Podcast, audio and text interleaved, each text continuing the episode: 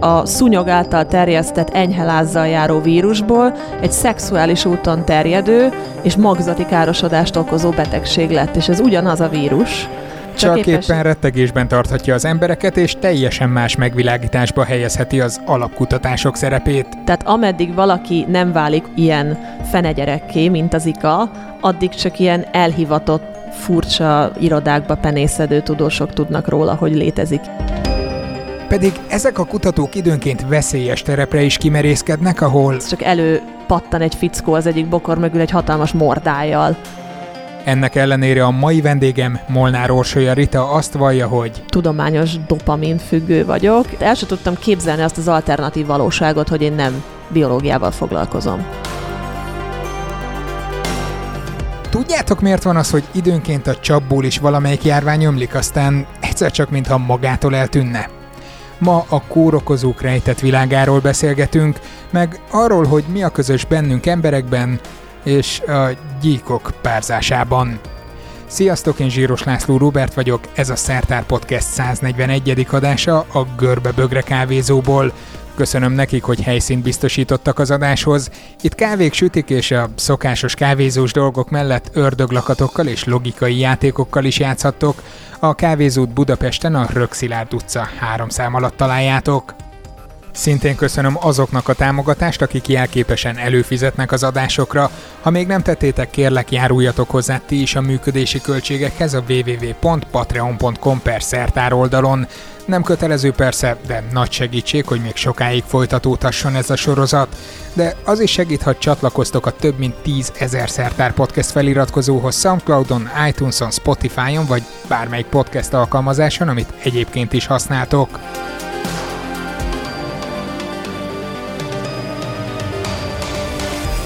A mai vendégem tehát Molnár Orsolya Rita biológus, akivel a FameLab nemzetközi tudománykommunikációs verseny magyarországi döntősei között találkoztam még tavaly. Ha esetleg nem ismernétek a versenyt, mondok róla egy pár szót. Egy-egy FameLab előadás hossza három perc. Szigorúan. Ennyi idő alatt kell a versenyzőknek összefoglalniuk valamilyen tudományos koncepciót. Lényegében bárki jelentkezhet, aki elmúlt tizennyolc éves és természettudományos, műszaki, orvosi vagy matematikai területen tanul, oktat vagy kutat. A FameLab magyarországi fordulóit a British Council és a Magyar Tudományos Akadémia szervezik közösen. Az idén március tizenharmadikáig jelentkezhettek rá, elődöntők Budapesten, Pécsett, Miskolcon és Szegeden lesznek. Aki bejut az országos döntőbe, az már kap valamit, méghozzá egy tudománykommunikációs mesterkurzust, amiben egyébként úgy néz ki, hogy én is részt veszek, és aki megnyeri a döntőt, az képviselheti Magyarországot a nemzetközi versenyen. A részleteket és a jelentkezési lapot megtaláljátok az mta.hu per FameLab oldalon, de be is linkelem majd ennek a podcastnek a jegyzetébe.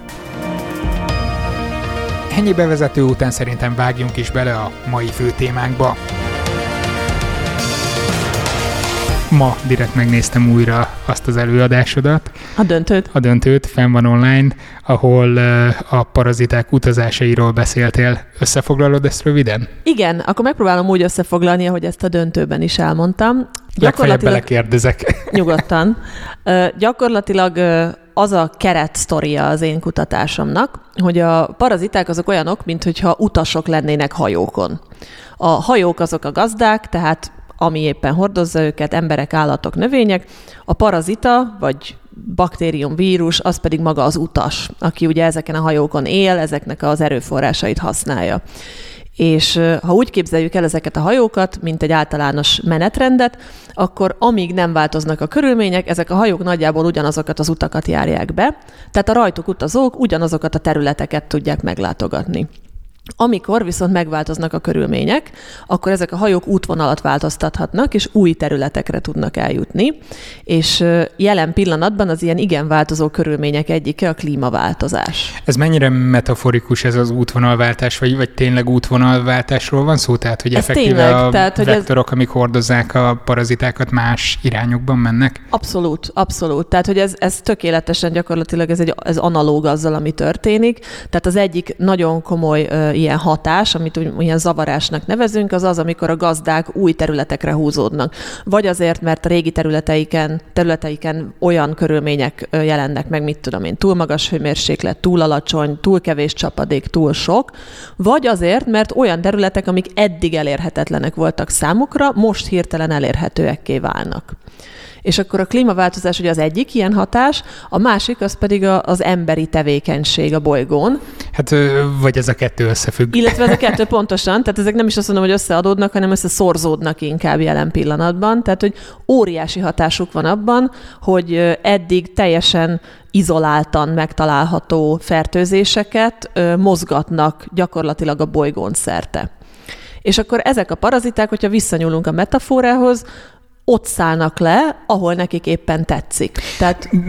Most az egész bolygót említetted hirtelen, nekem az jutott eszembe, hogy akkor ebbe valószínűleg az embert is bele kell érteni, nem? Tehát, hogyha fertőzéseket tudunk kontinensek között simán átvinni, nem csak a új földrészek meghódításával, hanem ma már Hogyne. a rengeteg repülőúttal. Hogyne, hát ugye az egyik, ugye most az én kutatásom, amivel foglalkozik ezek közül, a paraziták közül, az ugye kétezer-tizennégyben volt egy elég komoly járvány, a Zika vírusnak a járványa Brazíliában.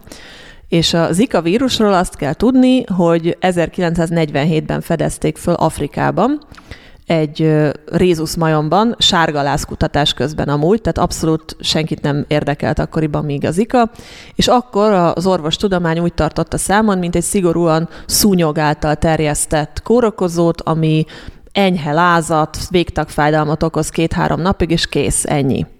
És hogyha a Zika útvonalát követjük, akkor kétezer-tizenháromig bezárólag megtette az utat Ugandától keresztül egész Ázsián, egészen Mikronéziáig, ahol okozott kétezer-hétben egy újabb kitörést. Feltételezem, nem a szúnyogok repültek. Nem, és ez az érdekessége az ikának, hogy mire Brazíliába megérkezett, a szúnyog által terjesztett enyhe lázzal járó vírusból egy szexuális úton terjedő és magzati károsodást okozó betegség lett, és ez ugyanaz a vírus. Csak éppenséggel az utazás során ugye nem csak mi változunk generációkkal, hanem, hanem ezek a kórokozók ugyanúgy változnak. Hát ezek azok, amik ahhoz hasonlítanak, mint amit mondjuk az influenza, a madárinfluenza kapcsán lehet hallani, vagy akár a hív vírusra, ha gondolunk. Így van, pontosan. Tehát a madárinfluenza egy másik tökéletes példa erre. A madárinfluenzát az tökéletesen nyomon követhetően ott azért kezdett el átfertőzni emberre, mert a madárinfluenza egy vadmadarak között terjedő betegség volt, akik amúgy abszolút enyhén reagáltak rá egész eddig, és a vonuló madár a vonulási útvonalaik megváltoztak, kitolódtak a klímaváltozás miatt. És azokon az új fészkelő területeken, ahová felhúzódtak, mert most már egyszerűen északabbra voltak ezek a meleg övezetek, ott olyan területeken fészkeltek, ahol háziasított madarakkal találkoztak, ő rájuk átragasztották a madárinfluenzát, és onnét ment át az emberbe. Megtudjuk, hogy milyen új útvonalakat találnak a hordozók. Miért jó ez? Elő tudjuk jelezni, hogy hol lesznek legközelebb, vagy, vagy tudunk pánikolni egy kicsit jobban? Hát ugye itt az útvonal az csak az egyik dolog, itt a, a, egyrészt a gazdákat kell figyelni, ami ugye az ember esetében az egyik legnehezebb dolog. Tehát, hogy a, az embereknél az, ha mondjuk előre akarom jósolni, hogy merre fogunk menni, akkor azt mondanám, hogy mindenfelé. Tehát ott egyszerre kell figyelni a gazdákat, egyszerre kell figyelni a környezetváltozást, és egyszerre kell figyelni magát a kórokozót. Tehát a kórokozóban bekövetkező genetikai változások is úgymond jelezhetik, hogy mikor lesz egy újabb ilyen nagy kiterjedéses hullám. És akkor erre azokkal a kutatókkal, akikkel most együtt dolgozunk, nekik van erre egy kifejlesztett modellrendszerük. Pont ezt akartam kérdezni, hogy hogyan vizsgáljátok ezeket, mert azért elmondtad, hogy egy elég komplex dologról van szó. Mi az, amit kifejezetten vizsgáltok, vagy mi az, amit néztek? Ez egy hosszadalmas folyamat, ami ugye azért baj, mert hogy a történések és a változások piszkosul gyorsan ö, következnek be. Tehát itt igazából... Nagyon, nagyon kell sietni a kutatásokkal. Nagyon nem? kell sietni, így van. Nem szabad lazsálni. Most akkor visszatérek a Zikára, amivel most foglalkozunk. Tehát a, a Zika kapcsán ott már ugye nagyon megelőzni nem nagyon tudunk semmit, mert a kitörés kétezer-tizennégyben, ötben megtörtént. Amit viszont tudunk, az azt, hogy vissza tudjuk fejteni, hogy pontosan milyen genetikai változások, és milyen ugrások, és milyen ciklusváltások vezettek odáig. És amit most csinálunk, mivel most a zikás kutatás úgy tűnik, hogy már kézirat formában van, az a zikával rokon filovírusokat, illetve olyan arbovírusokat figyelünk. Az arbovírus az azt jelenti, hogy szúnyog által terjesztett kórokozó, akik nagyon hasonlítanak a zikára, hasonló elterjedési területet mutatnak, hasonló fertőzéseket, tehát átviteli módokat mutatnak, és azokat próbáljuk most nyomon követni, hogyha fölírjuk mondjuk a zika idővonalát, akkor az olyan rokonok, mint a dengi, a csikungunya, ezek mondjuk hol tartanak azon az idővonalon. Kell nekünk ettől tartani? Vagy feltehetném nagyon populistán azt a kérdést, hogy miért egy magyar kutató foglalkozik azzal, hogy Brazíliában meg nem tudom, Polinéziában mi minden történik? Akkor sorrendben válaszolok. A kell nekünk ettől tartani, ami, amit kérdést ezzel kapcsolatban szoktam kapni, az a, és mikor jön a zombi vírus. Na most a, a zombi vírust én nem tartom valószínűnek, ha csak tényleg persze előfordulhat az is, de azért azt nem hiszem, hogy egy darab bizony, egy adott típusú vírus, az most mindenkit ki fog írtani, és akkor kész, és Walking Dead. A kellene nekünk tartanira viszont azt tudom mondani, hogy például a, a zikának a, a kapcsán, ugye azt úgy vették észre, hogy a zikában változás történt, hogy Brazíliában ott akkor történetesen épp ott éltem, amik, ahol ez a kitörés volt. Kevesebb, mint fél év alatt az átlagos évi kétszázról háromezer-ötszázra nőtt a kisfejűséggel született újszülöttek száma. Ez a zikának tudható be, tehát ez a zika hatása. És ez egy időben volt azzal, amikor az olimpiai láz volt ott Brazíliában, és emiatt kapta fel a sajtó? Ö, hát nem emiatt, hanem amiatt egyszerűen, mert ö, ugye elsőre nem tudták, hogy mi történik. Tehát, hogy olyan arányú kisfejűség és idegi károsodás ö, jelent meg a frissen született ö, babák között, hogy először mindenki csak a fejét kapkodta, hogy mi történik itt. És akkor utána ugye lezajlott az, hogy akkor diagnosztizálták, hogy akkor zikával fertőzöttek ezek az újszülöttek, akkor utána elkezdték összefogdosni az összes létező szúnyogot, amit találtak. És egyik tanulmány jött ki a másik után, hogy, hogy akárhogy csapkodjuk a tigris szúnyogot, ami ugye elvileg terjeszti a zikát, egyszerűen egy, nem találjuk benne, kettő, a zika nem áll meg. Tehát Brazíliából elindult fölfelé ugye Dél-Amerikában, és kevesebb, mint egy éven belül egészen Texasig vitték. És akkor, amikor teljesen... De ezt itt már, mint nemi úton terjedő betegséget. Ez már itt nemi úton, de így derült ki. Tehát, hogy egy szúnyog terjesztette fertőzés ilyen gyorsan, ilyen különböző klíma, klimatikus helyeken át nem tud terjedni. Tehát akkor kezdték el megnézni, mi történik. Az történik, hogy szexuális úton változ. Tehát én azt gondolom, hogy azért kell ettől nagyon-nagyon tartanunk, mert nem tudjuk, hogy mi a következő. És most lehet, hogy minket például pont most nem érintett az zika, de most hirtelen lett háromezer-ötszáz újszülött Brazíliában kisfejűséggel, lett további kb. négyezer Guillain-Barré-szindrómás eset Kolumbiában, tehát hogy nem, nem igazán tudjuk, hogy, hogy mi az, ami következő alkalommal lecsap, és ugye most jelen pillanatban a zika szexuális úton terjed. Mennyire terjed? Ugye ezt nagyon gyakran felszokták vetni, amikor, amikor vannak ilyen beszélgetéseink, hogy oké, okay, hallok a madárinfluenzáról, mekkora nagy hype volt körülötte, nem tudom hány évvel ezelőtt, aztán hirtelen eltűnt. A zikáról is lehetett hallani, amíg az olimpia volt, minden címlapon ott volt, hogy olimpia és zika vírus, most meg eltűnt. Tehát eltűnik ilyenkor, vagy mi történik? Kicsit álnaív a kérdés, de szeretném, ha te válaszolnál rá. Nem, ez egy abszolút legit kérdés, annál is inkább, mert hogy a tehát komoly tudományos közösség van, akikben szintén ez most az általános meggyőződés, hogy a zika vírus eltűnt. Na igen, én erre azt szoktam válaszolni, hogy amit eddig tudunk csak a dokumentált esetek között, a zikának volt egyszer eddig egy járványos kitörés a Szenegában kétezer-nyolcban, a Jap-szigeteken kétezer-hétben, és Francia Polinéziában kétezer-tizenháromban. És mindegyik járvány után azt hittük, hogy eltűnt. Ilyenkor a vírus nem eltűnik, erről szól igazából a mostani egyik publikációnk, hanem ezeket úgy kell elképzelni, hogy most akkor megint visszanyúlok mondjuk egy metaforához, jó? Mondjuk azt, hogy van egy csapat gyerek.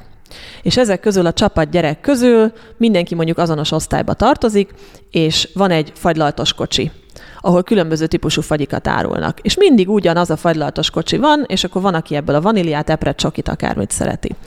Amit a klímaváltozás csinál, az az, hogy ö, újabb fagylaltos kocsikat terel az útjukba. És a gyerekek közül mindegyik fagylaltos kocsin más van. Aki a csokit szereti, az az egyik irányba fog elmenni. Aki a vaníliát szereti, az a másik irányba fog elmenni. De onnantól kezdve, hogy megjöttek ezek az új kocsik, ezek tovább tudják vinni ezeket a uh-huh. gyerekeket, és akkor aki a csokis fagyis kocsival utazik, az ugye közben változik, hogy a csoki mit tudom én, sötétebb csoki lesz, világosabb csoki lesz, csoki reszelék lesz benne. Tehát ameddig ők mondjuk kiterjedtek valahová egy új gazdapopulációra, és utána megint izolálódnak egy pár évre, az alatt, az izolációs fázis alatt új és új, úgymond evolúciós változatokat gyűjtenek magukba. Tehát itt az ikára visszatérve, például amikor Ázsiába szétterjedt az ika, ott már megjelentek a szexuálisan terjedő esetek, de az idegi károsodás az abszolút, az a kanyarba se volt még. És az addig-addig megy, amíg egyszer csak megjelenik egy olyan variáns, aki most már idegi, idegi károsodást is tud okozni, és akkor az terjed szét utána a következő fagyiskocsival. Tehát itt ezek nem eltűnnek, hanem egyszerűen fázisaik vannak, amik vannak úgynevezett kiterjedéses, és aztán izolációs. Megint kiterjedés, megint izolációs. És mi most egyszerűen úgy gondoljuk, hogy ez csak a következő fázis, amiben vagyunk. És ez az izoláció, vagy ez az eltűnés, ez emberi beavatkozásnak köszönhető? Tehát nagyon jól reagáltak mondjuk a kormányok, vagy a járványügyi szakemberek, vagy, vagy ez is természetes velejárulja egy ilyen vírusnak? Én sajnos erre azt tudom mondani, hogy ez tökéletesen természetes velejárója. A Zika vírussal kapcsolatban, de maradhatok itt a madárinfluenzánál, maradhatok bárminél. Tehát, hogy itt uh, ugye az evolúciós kutatás, amit mi csinálunk, és az orvosi uh, kutatás, vagy orvosi szakterület, az sajnos még nem kapcsolódik annyi sok szállal, ahány szállal szeretnénk, hogy kapcsolódjon. És itt ugye egy ilyen járvány kitörésénél mindig az orvosi rész dominál, ami azt jelenti, hogy ott a tüneteket próbáljuk enyhíteni, a, a megbetegedést próbáljuk gyógyítani, és A, a, mit tudom én, mondjuk a vektort próbáljuk írtani. Tehát ez a, angolban ezt a, ez a, a medicate, vaccinate, eradicate, ez a protokoll. Tehát gyógyszerezzük azok, akiket, azokat, akik betegek, vakcináljuk azokat, akik ö, érintett területeken élnek, és ö, megsemmisítjük a vektorokat. Érte, értem a felvetést, viszont... Ö... Viszont ez az, amit leginkább tudunk csinálni, nem? Tehát az ökoszisztémába hirtelen beavatkozni nem nagyon tudunk, hogy ez így van, tehát hogy erre mindenképpen szükség van. Nem ezzel van a baj. A baj azzal van szerintem, hogy miután a vírus akár miattunk, akár más miatt úgymond eltűnik, ez, az eltűnést itt ugye orvosi értelemben abban értjük, hogy a tünetek uh-huh. megváltoznak, vagy eltűnnek, ott megáll a tudomány. Tehát onnantól kezdve mindenki megnyugszik, hogy jó, akkor ennek is vége, és más irányba fordulunk. Tehát például a Zikára, például a Zika példájára visszatérve, ö, amikor megindult a kitörés, akkor elkezdtek gőzerővel, óriási kormánytámogatásokkal például vakcinákat fejleszteni, és nem sikerült kifejleszteni a vakcinát, mire vége lett a járványnak, viszont leállították a kutatásokat. Uh-huh. Tehát nem az van, hogy akkor jó, akkor tovább fejlesszük, és tovább vizsgáljuk, és legalább a következőre legyen, hanem abszolút minden ott megfagyott, és, és hamvába halt. Tehát a következő Zika járvány ugyanolyan vakcina nélkül fog minket érinteni, hogyha érint, mint az előző érintett, holott ez már a negyedik volt.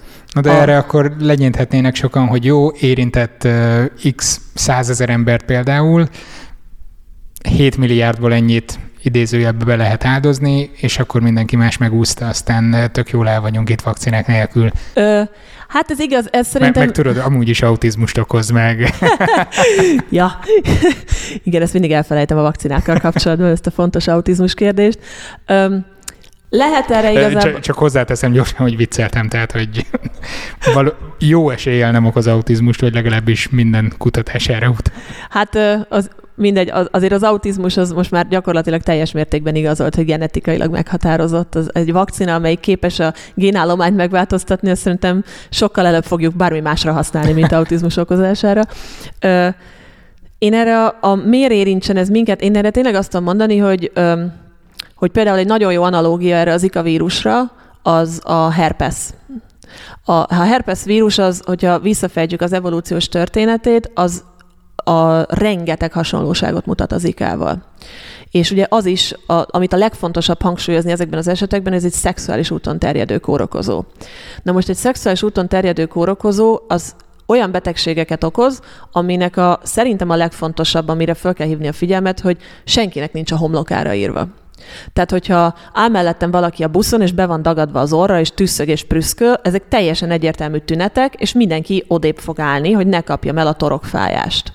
Ha viszont áll mellettem valaki a buszon, aki klamídiás, annak nem lesz az arcára írva, hogy ő klamídiás, és abszolút nem megyek messze tőle a busztól, sőt, lehet, hogy még sokkal közelebb is megyek hozzá, amíg nem tudom, hogy az, holott egy sokkal komolyabb fertőzést... Viszont nem is kapod el attól, hogy a buszon mellett te állsz. Attól nem, viszont ha közelebbi... Ne, ne, nem akarok belemenni, hogy attól függ, hogy mit csinál az ember a buszon. Nem, de tehát, hogyha közelebbi kapcsolatba kerülünk, akkor sem látszik rajtuk. Uh-huh. Tehát ugye a szexuális úton terjedő fertőzések, aminek például a herpesz is az egyike, az igaz, hogy a herpesz az ugye érintéssel is terjed, hogyha megjelenik a, a tünet, ez a szemölcs, de hogy ez az es té dé-nek a legnagyobb úgymond rákfenéje, hogy nincs senkire ráírva, akármilyen közelről nézem. Hogy plusz egy hatalmas profánul. Tabu övezi és ezt egy, a területet. Pontosan egy óriási tabu övezi, tehát még a zikás esetekben is, még akkor is, amikor azt hittük, hogy még szúnyog terjeszti Brazíliában, egy abszolút nyomon követhető szociális reakció volt az, hogy a felelőtlen anyák, akik terhesek, kiülnek megcsípetni magukat a szúnyoggal. Holott, és ez, ez egy abszolút benne volt, tehát még a tudományos közösségekben jelentek meg olyan cikkek, hogy a, a felelőtlen anyák megcsípetik magukat a szúnyoggal.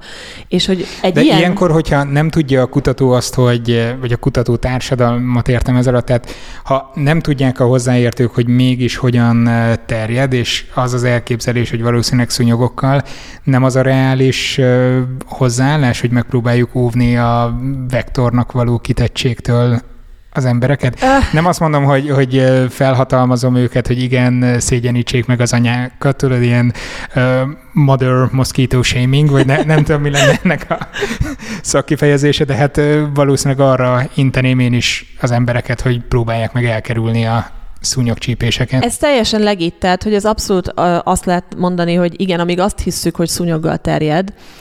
Én itt inkább azt gondolom, hogy egy picit gyorsabban kell fordulnia annak a keréknek.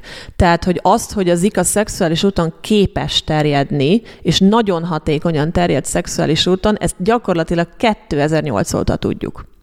Csak az, ami alatt átfordul, és itt, itt gondolok erre a nem annyira szoros kötelékre az evolúciós és az alkalmazott orvosi tudományok között, hogy kétezer-nyolcban már gyönyörűen dokumentált esetei vannak annak, hogy az ika szexuális úton terjed, de ennek ellenére arbovírusként gondol, gondoltunk rá, még akkor is, amikor fénysebességgel ment végig az amerikai kontinenseken. Viszont én... ez a kettő nem jár együtt, tehát hogy a szexuálisan terjedő zikát nem terjesztik ugyanúgy szúnyogok is emellett? Biztos, hogy benne van a populációban. Itt egyszerűen az a kérdés, hogy melyik a gyakoribb, tehát hogy melyik irányba tolódik el úgymond a frekvencia, tehát melyikből lesz több a vírus populációban. Uh-huh. És itt most azt látjuk, hogy ugye az amerikai fertőzésnél abszolút eltolódott az es té dé irányba. Tehát vannak szúnyog... És, és az ellen például mit tudsz tenni? Tehát látjuk, hogy a, a felvilágosítások nem működnek a hívvel kapcsolatban, a klamidiával kapcsolatban, a nem tudom, szifilisszel kapcsolatban, az is mekkora nagy reneszánszát éli. Ö, akkor most pont a zikától lesznek kétségbeesve? Vagy mindig kell esetleg egy ilyen e, nagy mumus, amivel rá lehet venni az embereket, hogy felelősen éljenek szexuális életet? É, igen, tehát hogy én azt gondolom, hogy nem mindig kell egy mumus, hanem az összes mumus kell. Tehát e, az első dolog tényleg, amit ebben a cikkben is hangsúlyozunk, az az, hogy nem tudjuk eléggé fontossá tenni az óvszer használatot bármilyen közösségben. Tehát ugye egy es té dé esetében, pláne most például egy herpeszvírusra is gondolok, tehát, vagy egy zikára. Mondjuk valaki elkapja a zikát szúnyog által terjedő úton, ugye kétezer-nyolcban például az eset ez így történt, hogy egy kutató dolgozott Szenegálban a kitörés alatt, elkapta a zikának ott valami szúnyog által terjesztett variánsát, hazautazott Colorádóba, és a feleség fertőzte át zikával. Tehát, hogy én itt a védekezés alatt én inkább elmozdulnék abból az irányból, hogy itt most nem azt promotáljuk, hogy monogám kapcsolat, vagy poligám kapcsolat, vagy szingli, vagy nem szingli. Itt teljesen mindegy, hogy kivel történik a kapcsolat, egyszerűen védekezni kell. Mert egy kapcsolatot, vagy egy, egy vírus nem érdekel, hogy az most házasságban, vagy házasságon kívül adódik-e át, az egyszerűen átadódik. Tehát én ebben gondolom az egyik nagyon fontos dolgot, annál is inkább, mert ugye, hogyha...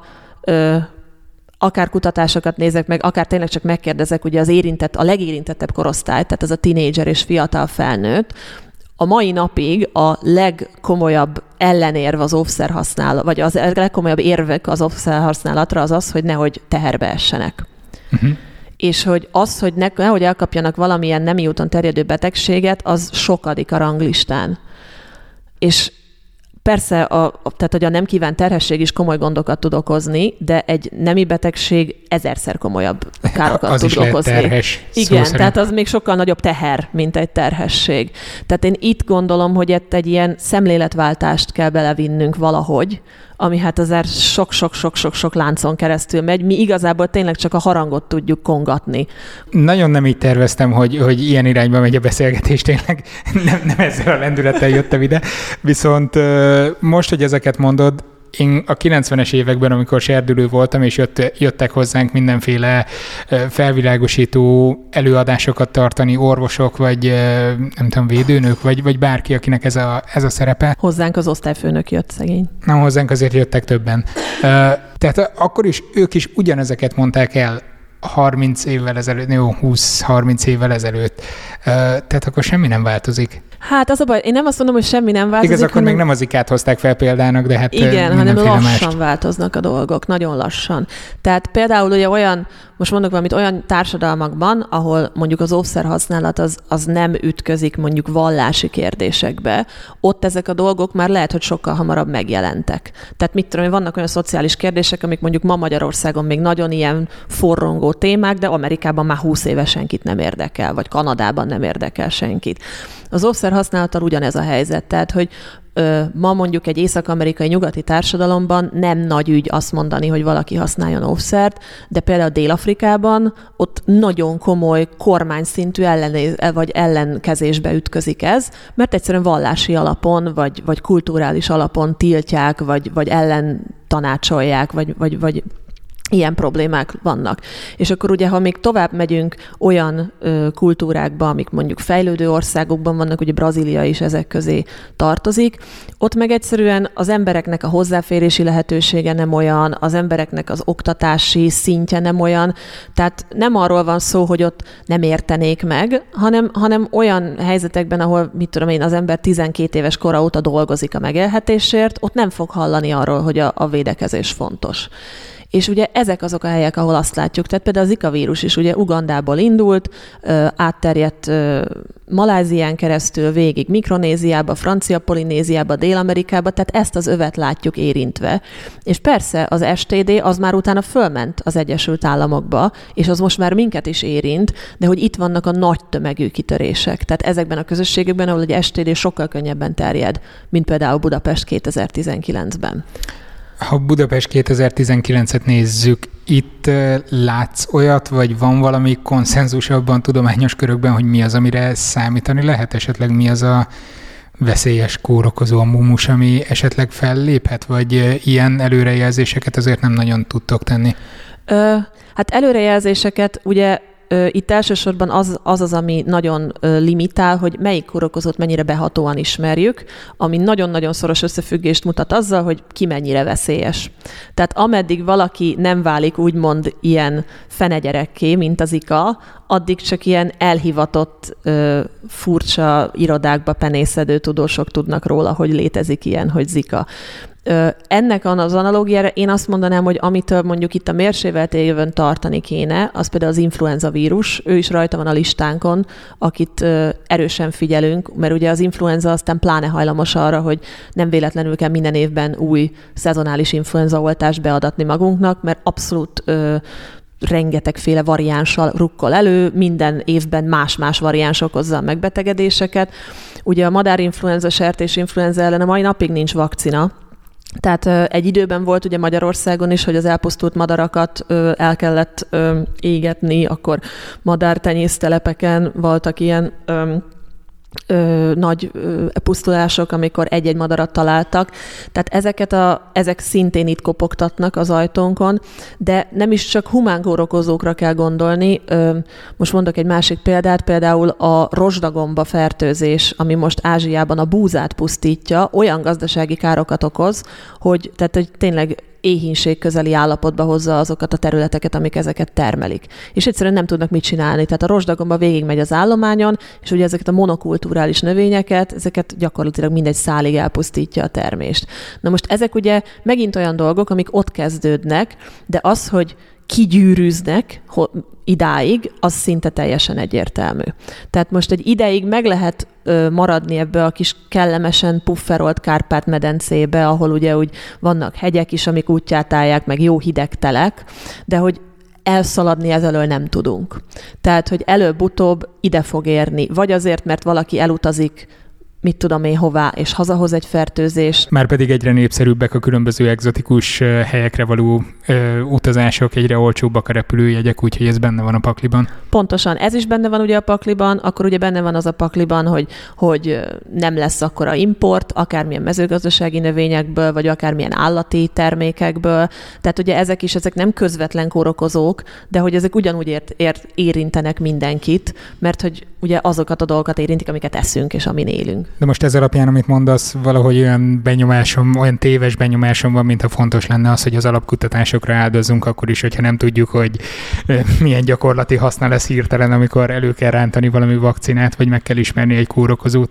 Igen, ez az alapkutatásoknak mindig ezt mondjuk, hogy ez az egyik átka, hogyha az alapkutatásokban, hogyha ö, nem csinálják azt, amit mondunk, akkor beüt a krach, és, ö, és akkor ugye azzal lesz mindenki elfoglalva. Ha azt csinálják, amit javaslunk, akkor nem történik semmi. Tehát nincs kredit. Tehát, hogyha bevezetik mondjuk azokat a megelőzési protokollokat, és nem tör ki a járvány, tehát ez ugye nem úgy zajlik, mint a filmekben, hogy elszaladok a vírus felfertőzött majom elől, és akkor hősiesen fölfogom a kerítésen, hanem nem történik semmi. És akkor ez a Ez ugye a úgymond pozitívum, ami nekünk pozitívum, csak ezt ugye nehéz lefordítani mondjuk a gazdasági döntéshozókban arra, hogy milyen jó, hogy mennyi sok pénzt áldoztatok arra, hogy most nem történt semmi. Erre tényleg azt tudom mondani, hogy visszanézve valószínűleg most van ötezer olyan család, amiben kisfejű gyerek született, akiknek borzasztó fontos lett volna, hogy ne történjen semmi. Van további pár ezer Guillain-Barré szindrómában szenvedő felnőtt, akinek nagyon fontos lett volna, hogy ne történjen semmi. És igazából a, az, hogy a legközelebbi ilyen semmi, az, az hol kéne, hogy történjen, ezt, ezt nem tudjuk előre megjósolni. Ha azt mondjuk, hogy, hogy mondjuk Magyarországon vagy, vagy mit tudom, Európában valahol, mondjuk Spanyolországban, a mediterrán területeken lehet, hogy fog történni valami, de valójában nem történik semmi, akkor ezt a legtöbben úgy fogják elkönyvelni, hogy nem volt igazunk, mert lámlám nem történt semmi. Ugye? Ha, ha, ha azért nem történik, mert megelőztük, ez egy, ez egy nagyon szűk kör az, aki ezt tényleg egyelőre átlátja. Én az alapkutatás finanszírozásában többek között ezért is jelentkeztem a FameLab-re, ezért tartom olyan borzasztó fontosnak a tudománykommunikációt, hogy, hogy tényleg, hogy egy nyelvet beszéljünk, hogy nem kell mindenkinek ugyanahoz érteni, nem kell mindenkinek, én totál nem értek, totál hülye vagyok például, nem tudom, pénzügyekhez vagy közgazdaságtanhoz, de mindent le lehet fordítani arra a nyelvre, amit, amin bárki számára érthető lesz. És szerintem ez, ha nem is a finanszírozáson, de legalább a, a közfelfogáson nagyon sokat tud változtatni, hogy hirtelen emberek megértik, hogy miért penészedünk mi ott bent a laptopunk előtt a, az irodában. Hogy... Most, most nagyon mély lélegzetet vettem menet közben, nem azért, mert nem értek egyet veled, sőt, nagyon is egyet értek, de nem tudom, hogy ez, ez a leges legjobb módja. Most abszolút nem a FameLab ellen beszélek, sőt, jelentkezzetek minél többen a FameLabbe, de nem az van, hogy ott van egy FameLab döntő, ki megy el arra a döntőre, ki az, aki azt megnézi. Uh, már nem lekicsinlően, hogy na, ki az, aki elment, hanem lehet, hogy pont nem azok mennek el, akiknek el kellene menniük. Tehát nagyon nehéz elérni azokhoz, akik, akiknél például megelőzhető lett volna akár az Zika vírus, vagy... Uh, vagy bárhol meg lehetne mutatni azt, hogy miért fontos az a munka, amit ti csináltok, vagy a fizikusok csinálnak, vagy vegyészek, vagy, vagy bárki. Igen, szerintem, tehát itt én, így, én úgy gondolunk magunkra, akik tényleg így tudománykommunikációval foglalkozunk, akármilyen területekről, tehát legyen az, nem tudom én, csillagászat, vagy orvostan, vagy, vagy biológia. Na hát vagy... csillagászat, mi értelme? Na igen, hogy... hogy tehát én, én mindenkit úgy látom, mint, mint, az, mint rengeteg apró fecskét. És tényleg, tehát itt, itt nem az, hogy egy fecske nem csinál nyarat, hanem itt száz fecske sem fog nyarat csinálni. De hogy ö, ugyanúgy, mint ahogy a, a kártékony dolgok, vagy a, vagy a, a veszélyes dolgok ki tudnak gyűrűzni renge, hatalmas ö, körökbe. Én szerintem a jótékony dolgok is ugyanígy ki tudnak gyűrűzni. Tehát, hogy ez a fémleb, ez szerintem csepp a tengerben, amiből tengerből egyelőre nincsen még csak mondjuk egy csepp, vagy kettő. De, de hogyha ez, ez tényleg lehet folytatni, akkor az első fémleben igen, rengeteg érdeklődő jött el, de valószínűleg olyan érdeklődők, akiknek volt valamilyen alapjuk, mert ugye nagyon sokan félnek attól, hogy ó, hát az izé, tudósok meg doktorok, azt se fogom érteni, amit kérdeznek. És szerintem ez egyszerűen tényleg abból áll, hogy szép lassan ledöntögetni ezeket a határokat, és azt megmutatni mindenkinek, hogy semmi olyannal nem foglalkozunk, amit egy félórás podcastben ne lehetne összefoglalni. Azt szerintem mindenkinek átjön, hogy nagyon elhivatott vagy, de miért választottad ezt a területet? Vagy miért mentél egyáltalán biológusnak? Ö... Volt egy, ezt sok embertől meg szoktam kérdezni, van, aki egy határozott példaképet mond, hogy mert a, nem tudom, egy adott táborban találkoztam egy olyan emberrel, aki van, aki meg abszolút nem tudja megmondani. Én, én az utóbbiak közé tartozom, tehát hogy nekem fogalmam sincs. Nekem anyu mindig azt mondta, hogy én amikor hat éves körül voltam, akkor egyszer csak azt mondtam neki, hogy én biológus leszek.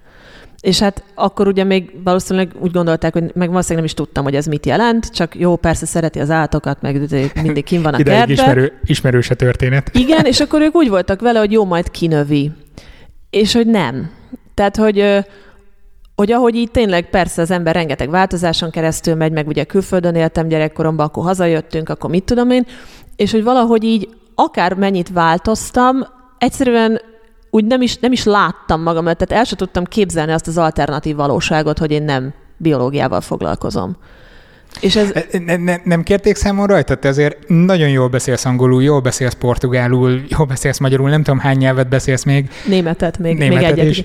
Nem kérdezték meg, miért nem a nyelvekkel szeretnél akkor foglalkozni? Olyan tehetséged van hozzá. Én egyébként a, a portugált akkor még nem beszéltem, mert ezt Brazíliában tanultam meg. Ö, nagyon sokan kérdezték ezt is, de, de például azt is, hogy miért nem megyek akkor orvosnak, vagy miért nem megyek állatorvosnak, mert hogy, tehát, hogy tényleg én nem tudom, tehát úgy töltöttem a gyerekkoromat, mint Gerard Darrell, tehát hogy fülemen is állatok lógtak, és egy száznegyven állatunk volt. Nekem otthon. Nekem most csak az ölemben lóg Lajka. Ó, én is majd legközelebb elhozom az enyémet.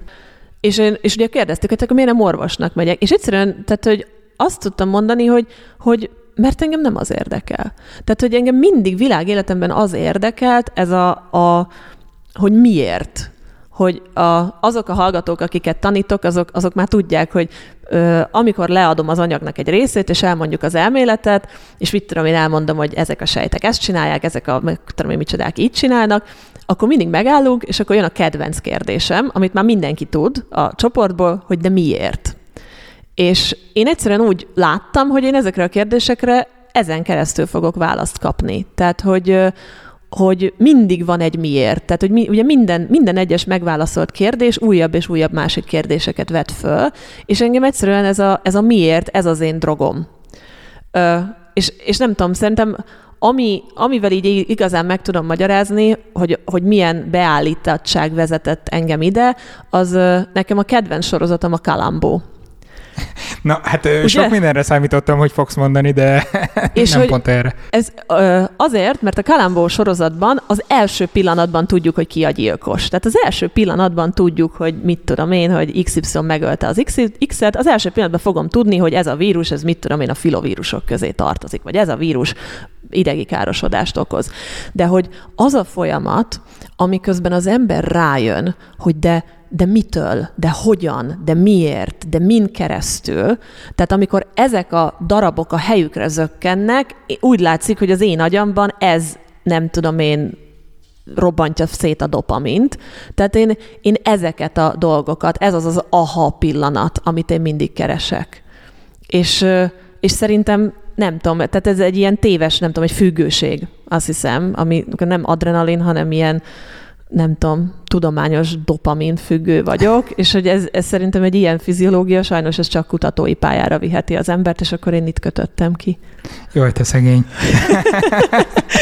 De azért kutatói pályán is rengeteg sikert el lehet érni, el lehet könyvelni. Ö, igen, ez természetesen egyébként, tehát hogy nekem is igen, voltak nagy sikerek, meg voltak kevésbé nagy sikerek. Amik... Mert ilyenkor azért szoktak jönni ezek a ó, szegény csak kutató, tehát... Szerintem ez abszolút legit. Tehát, hogy a, a kutatói pálya, az egy, azt mindenkinek azt mondom, hogy az egy nagyon nehéz kenyér szerintem, és ez most teljesen témától független. Tehát pláne azok, akik ugye szupraindividuális kutatással foglalkoznak, tehát ugye ez a ökológia, evolúció, de ez lehet bármi, lehet csillagászat. Ezeknek ugye az az egyik, nem tudom én, hátránya, hogy amit mi előállítunk két hónap után, azt most tényleg csúnya szóval nem lehet megenni. Tehát nem tudom azt mondani, hogy és akkor most előártam a rák ellenszerével, mert ezt a részét a kutatások mindenki meg tudja mondjuk érteni. Ezt pont senki nem fogja tudni mondani. Igen, de hogy ezt mindenki érti, hogy ezt valaki miért csinálja. Ö... Igen, igen, meg akartam kérdezni, hogy mi a jó abban, ha azt nézed, hogy a fürgegyíkok hogyan hívják fel egymás figyelmét arra, hogy szexelni akarnak éppen. J- jól értelmezem, hogy milyen kutatási témákon dolgozol még? Ö, igen, dolgoz, igen, ez most már a... Ezzel kezdtem. Tehát, hogy amúgy nem fürge, hanem zöld. Bocsánat. Semmi baj. Ö, ezzel kezdtem, mert... Ö, igen, ez is egy olyan dolog, ami szerintem abszolút tudománykommunikáció. Erre mondom, hogy szerintem ez ki tud gyűrűzni. Én például már a családomnál szerintem nagyjából elértem, hogy amikor én ezzel elkezdtem foglalkozni, én azért kezdtem ezzel foglalkozni, mert engem evolúciós folyamatok érdekeltek. De az evolúciós folyamatokat most nem tudom, kilőhetem magam a világűrbe, és nézegethetem, hogy mi történik a bolygó felszínén, de hogy ezeket akkor lehet jól vizsgálni, ha modellezni tudom valamin. Ö, és akkor például ugye erre visszatérve én ö, szexuális jelzéseket vizsgáltam. És azért gyíkokon vizsgáltuk ezeket, mert egyszerűen egyrészt nagyon szeretem a hüllőket, de ez most itt teljesen irreleváns, egy borzasztóan könnyen vizsgálható modell állat a hüllő, azon belül is ezek a mérsékeltövi gyíkok. Be lehet őket vinni laborba, nem stresszelnek, nem halnak meg, ha etetem őket, akkor udvarolnak, párzanak, tojásokat raknak, minthogyha a bokor alatt lennének, tehát egy borzasztó könnyű dolog dolgozni velük. És hogyha szexuális jelzéseket vizsgálok rajtuk, akkor olyan evolúciós folyamatokat tudok nézni, amik abszolút működnek, például emberek között is. Tehát az, hogy most a... Um, hirtelen gyorsabban beindult a fantáziám, mint kellett volna. Elmondod, mi a kapcsolata? Persze. Például van egy olyan jelenség a gyíkoknál, hogy territorialitás, ami azt jelenti, hogy a hímek territóriumokat védenek. És a hát, nőst... hát a Tinderen beállítják, hogy mekkora területről húznak jobbra. Még csak az se, kiveszel egy albérletet egy jó nevű helyen. Hmm. Tehát, hogy a, a hím gyíkok, azok a gyíkok, akik jobb minőségű területet védenek, ahol több az élelem, több a búvóhely, több a napfényes folt, azokat több nőstény fogja választani, és akkor párosodnak vele. Ez pontosan ugyanígy működik embereknél. Azok a srácok, akik azt mondják, hogy mit tudom én, az én most vettem ki egy új albérletet a Rózsadom tetején, arra minden csaj fölkapja a fejét, vagy legalábbis a legtöbben. Tehát mi ugyanilyen jelzésekben dolgozunk, csak nem a torkunk kék, hanem a vállunk széles, és nem a teritoriumunk bővelkedik tücskökben, hanem a kocsinkban van kétezer lóerő. Tehát ezek ugyanezek a mechanizmusok, amik működnek. Persze, hogy mi szeretünk magunkra úgy gondolni, mint a kultúrált, izé, neokortexes, aggyal bíró faj, de a valósága az, de nem ez határozza meg, ugyanilyen jelz, pontosan ugyanilyen jelzések alapján működünk mi is. Tehát, hogy, hogy az, hogy valaki szimpatikus, vagy nem szimpatikus, az, hogy valakivel elmennék egy vacsira, vagy nem mennék el egy vacsira, ilyen dolgokat nézek meg. Testfelépítés, gyíkoknál ugyanígy megy a testfelépítés, a mit tudom én, a, a financiális helyzete, ugyanígy működik náluk a financiális helyzet, a mit tudom én, nekem a sötét haj tetszik, nekem a akármilyen haj tetszik, nekem a kék torok tetszik, nekem a más. Tehát ez most egy nagyon lebutított analógia, de ugyanezek a szexuális jelzések működnek, itt is, ott is, mindenhol. Csak gyíkokat meg tudok kérni egy laborban, hogy akkor jó, figyelj, téged, téged, veled párosítom össze, és akkor rakjatok tojást. Embereknél ez egy kicsit bonyibb. De ha már említetted, hogy el lehet menni a másik féllel vacsizni, meg egyéb programokra, rögtön itt van egy tök jó program, például a FameLab döntő, amire majd el lehet jönni, illetve pontosan előtte jelentkezni lehet, de még azt megelőzően egy nagyon hasonló rendezvény, a szindikátorversenynek is lesz a döntője március hatodikán, arra is fogtok tudni majd regisztrálni, a linket megtaláljátok a podcast leírásában. És ehhez hadd tegyem hozzá, hogy az intellektualitásnak a kifejezése az mindig nagyon vonzó mindkét fél számára. Ilyen intellektuális programokkal lehet csajozni meg, pasizni. Köszönjük ezt a kis tippet! Nos, a podcast felvételek után az szokott lenni, hogy még beszélgetünk egy kicsit a vendégekkel, és végül újra bekapcsolom a mikrofont. Általában ezeket az utólag felvett részeket belevágom a korábbi beszélgetésbe úgy, hogy ti hallgatóként ne nagyon vegyétek észre a döccenést. Hát most annyi oda-vissza utalás volt, hogy ezt meg sem próbáltam. Felvállalom. A most következő rész igen, utólag készült, de szerintem nagyon jó, hogy elkészült. Hallgassátok tovább! Mondtad, hogy számon kérték rajtad, hogy miért nem állatorvos, miért nem orvos akartál lenni. Hogyan alakult akkor innentől kezdve a karriered? Hát innentől kezdve az, az indulás az ugye úgy volt, hogy megvolt ez az ilyen biológusi, ilyen téves tikkem, és akkor arra emlékszem, hogy akkor még úgy kellett felvételizni, hogy állapokat és bélapokat kellett beadni, és akkor... Jaj, tényleg. Ugye? Ú, és meg kellett jelölni egy ilyen egészen hosszú tízes listán az összes egyetemet sorrendbe, ahova és az ember... És nem változtathattál a sorrendben. És nem változtathattál, és az első, ahová felvettek, oda kellett menni. Na most én emlékszem, hogy én kitöltöttem az állapomat, és beírtam, hogy elte biológus. És hogy elfogyott. Tehát, hogy kész. Nekem nem volt több opció, nem volt ilyen, hogy ha ez nem sikerült, tehát ezt fel sem tudtam fogni, hogy mit írhatnék én oda be. És akkor bevittem leadni másnap a suliba, és annyira cikinek éreztem, hogy mindenki kitöltötte az egész tizet, hogy beírtam még ugye azt hiszem a szíjének a zoológus és az állatorvos szakát, ahová summa summarum a végén elfelejtettem bevinni az érettségimet, úgyhogy érvénytelen volt a jelentkezésem, tehát hogy tényleg egy utam maradt.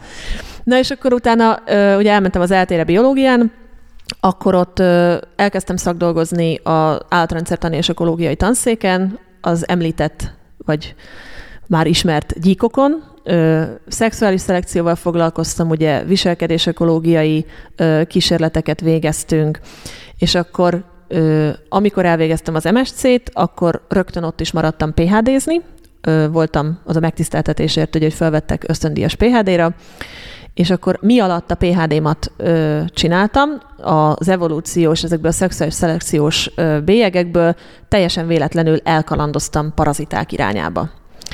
És akkor a paraziták irányából jött utána az élettani dolgok, meg a fiziológiák, és a lényeg, hogy ez annyira, nem tudom én, belerágta magát az agyamba ezek a területek, hogy mire végeztem a pé há dé-mval, addigra ö, kaptam egy ösztöndíjat, egy posztdok ösztöndíjat, tehát ez a doktori utáni kutatási ösztöndíjat Amerikába.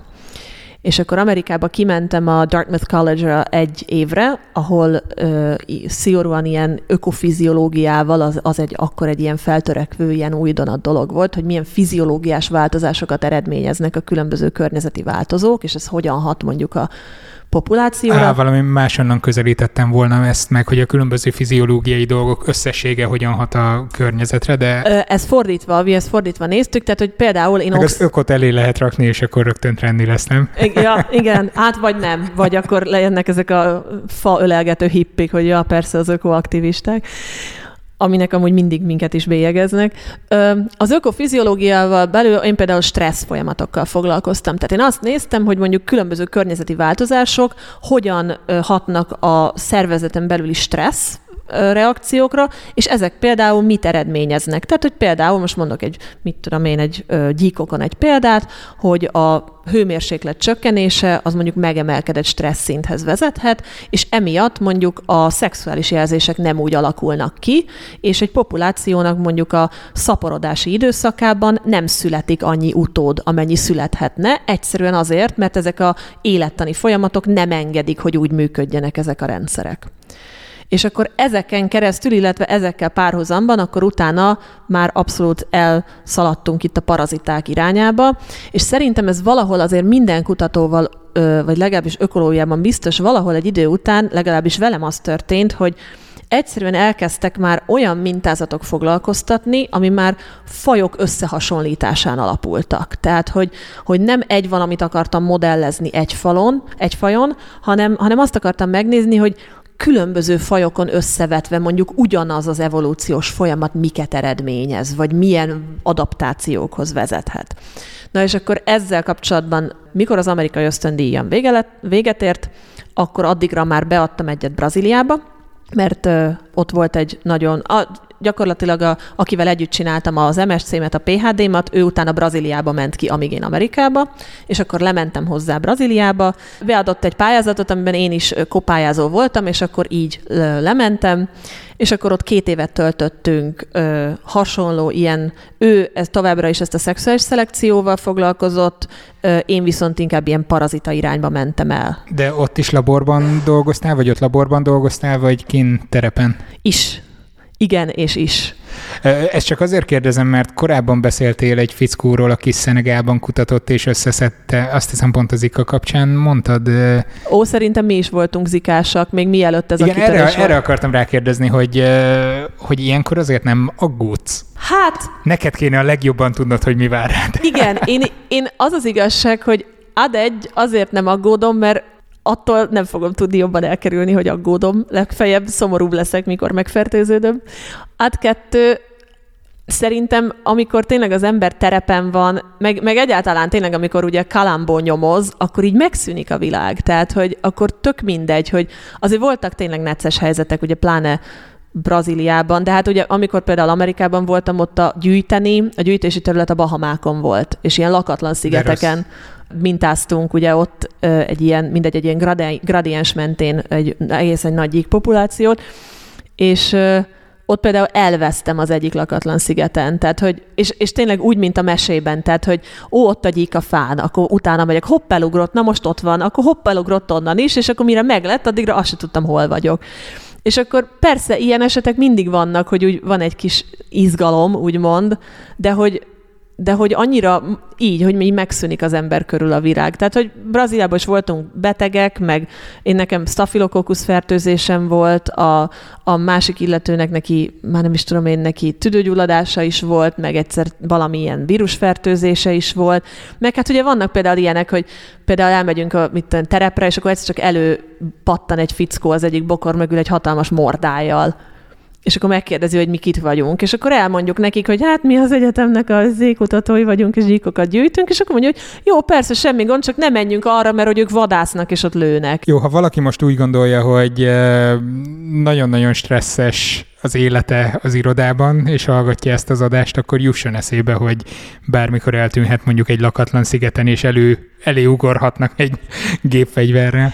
Én, ez tényleg, tehát ez, ezek benne vannak ezek a dolgok a pakliban, de minden hogy ezzel relatív. Együtt, én, én tényleg azt mondom, hogy ugye volt szerencsénk eljutni Amazóniába mintázni, és az amazóniai őserdőben ott tényleg két hetet voltunk fönn egy kutatóbázison, ahol no internet, no telefon, no semmi se, tehát hogy függőágy és labor és, és őserdő.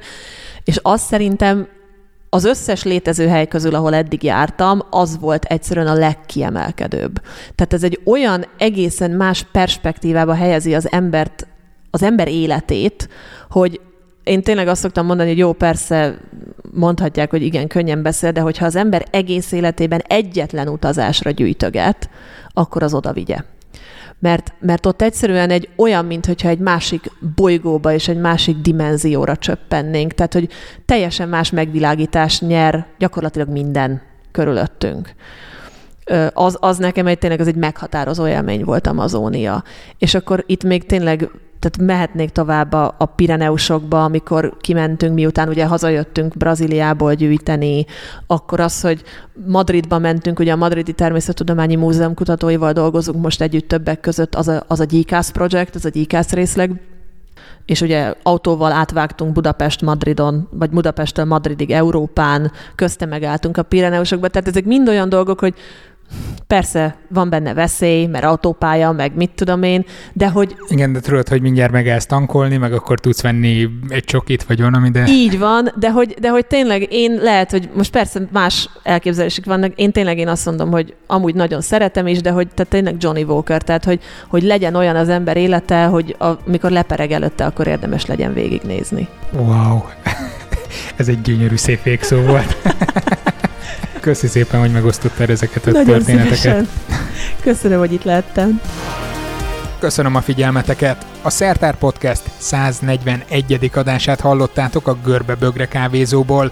Ha tetszett és még nem tettétek, akkor iratkozzatok fel ti is SoundCloudon, iTunes-on, Spotify-on vagy azon a podcast alkalmazáson, amit egyébként is szerettek használni.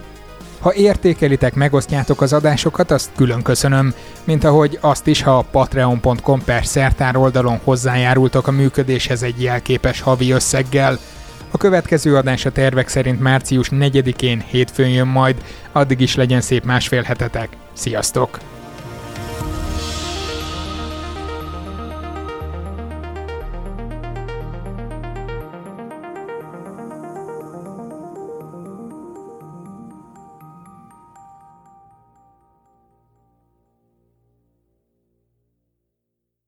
Ez a műsor a Béton Közösség tagja.